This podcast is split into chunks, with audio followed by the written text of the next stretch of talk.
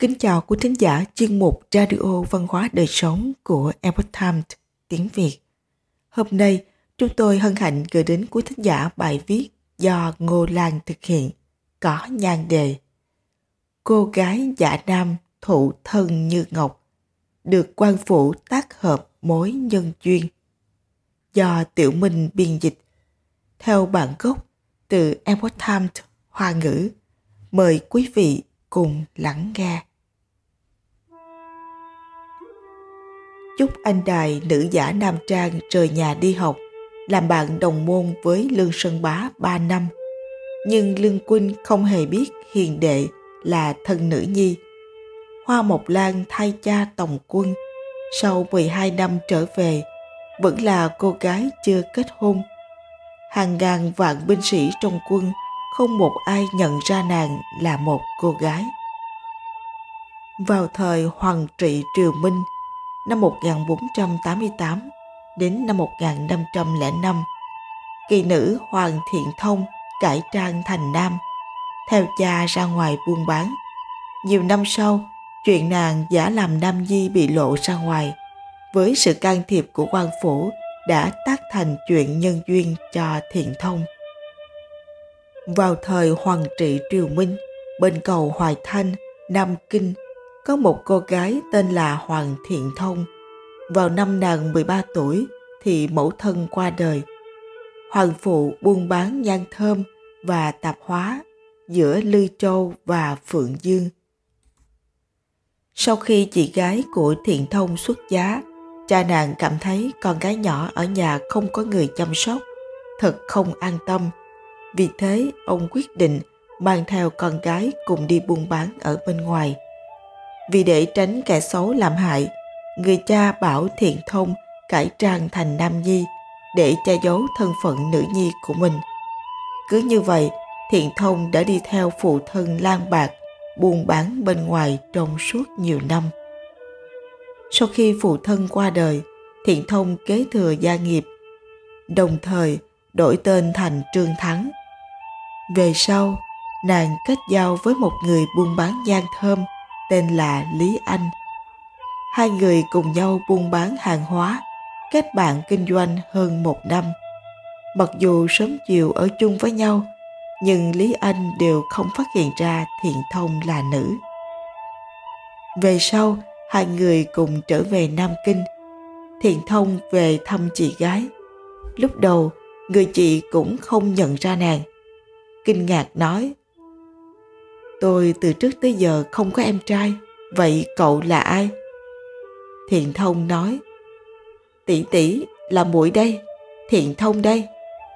Nói rồi khóc lóc kể lệ với chị gái về những gì nàng trải qua trong nhiều năm nữ giả trang nam ở bên ngoài buôn bán. Người chị nghe xong đột nhiên tức giận mắng rằng Nam nữ lẫn lộn sống chung quả là quá nhục nhã nam nữ sinh sống lẫn lộn với nhau đối với nàng quả thực là một loại vũ nhục. Người chị cho rằng thiện thông không còn trong sạch, làm nhục gia phong, cự tuyệt không nhận muội muội này nữa.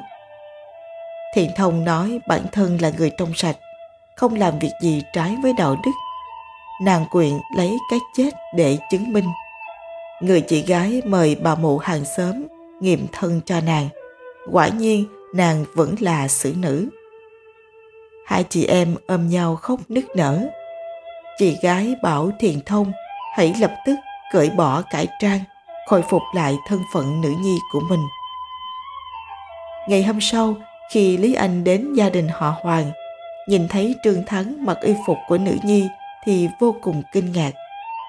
Anh cảm thấy bối rối. Lâu nay không hề biết rằng người bạn cùng buôn bán sớm chiều gặp gỡ hóa ra là nữ nhi. Sau khi về nhà, Lý Anh nói với mẫu thân chuyện này, đồng thời nói rằng mình muốn kết làm phu thê với Thiện Thông, sống đến bách niên dài lão. Thế là gia đình họ Lý nhờ người đến nhà Thiện Thông cầu hôn. Lúc đầu Thiện Thông không đồng ý mối hôn sự này. Nàng nói rằng nếu như gả cho Lý Anh thì giống như thừa nhận giữa hai người đã từng xảy ra chuyện mờ ám. Danh tiết cả đời sẽ trôi theo dòng nước vậy. Để không làm cho người khác hiểu lầm, nàng từ chối mối hôn sự này. Hàng xóm láng giềng đều khuyên nàng nên đồng ý hôn sự. Nào ngờ, càng khuyên thì tâm ý của thiện thông càng kiên quyết, khăng khăng không chịu gả cho lý anh không bao lâu sau, chuyện thiện thông nữ cải nam trang giỏi buôn bán bên ngoài đã truyền khắp huyện thành. Còn truyền đến tam hán, đông hán, tây hán và đại nội hành hán.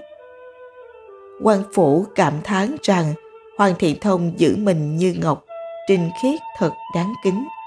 Vì vậy, ông đứng ra đại diện, tự bỏ tiền chuẩn bị của hồi môn cho hôn lễ thúc đẩy mối hôn sự của hai người. Sau khi kết hôn, hai vợ chồng thiện thông tương kính như tân, kính trọng yêu thương lẫn nhau, kết thành một mối nhân duyên huyền thoại. Tài liệu tham khảo, Minh Sử, quyển 310 Danh Sơn Tàng, quyển 89 Dụ Thế Minh Ngôn, quyển 28 Quý thính giả thân mến, chuyên mục Radio Văn hóa Đời Sống của Epoch Times tiếng Việt đến đây là hết. Để đọc các bài viết khác của chúng tôi, quý vị có thể truy cập vào trang web epochtimesviet.com. Cảm ơn quý vị đã lắng nghe, quan tâm và đăng ký kênh. Chào tạm biệt và hẹn gặp lại quý vị trong chương trình lần sau. Kính chúc mọi điều bình an và tốt lành đến quý vị cùng người thân.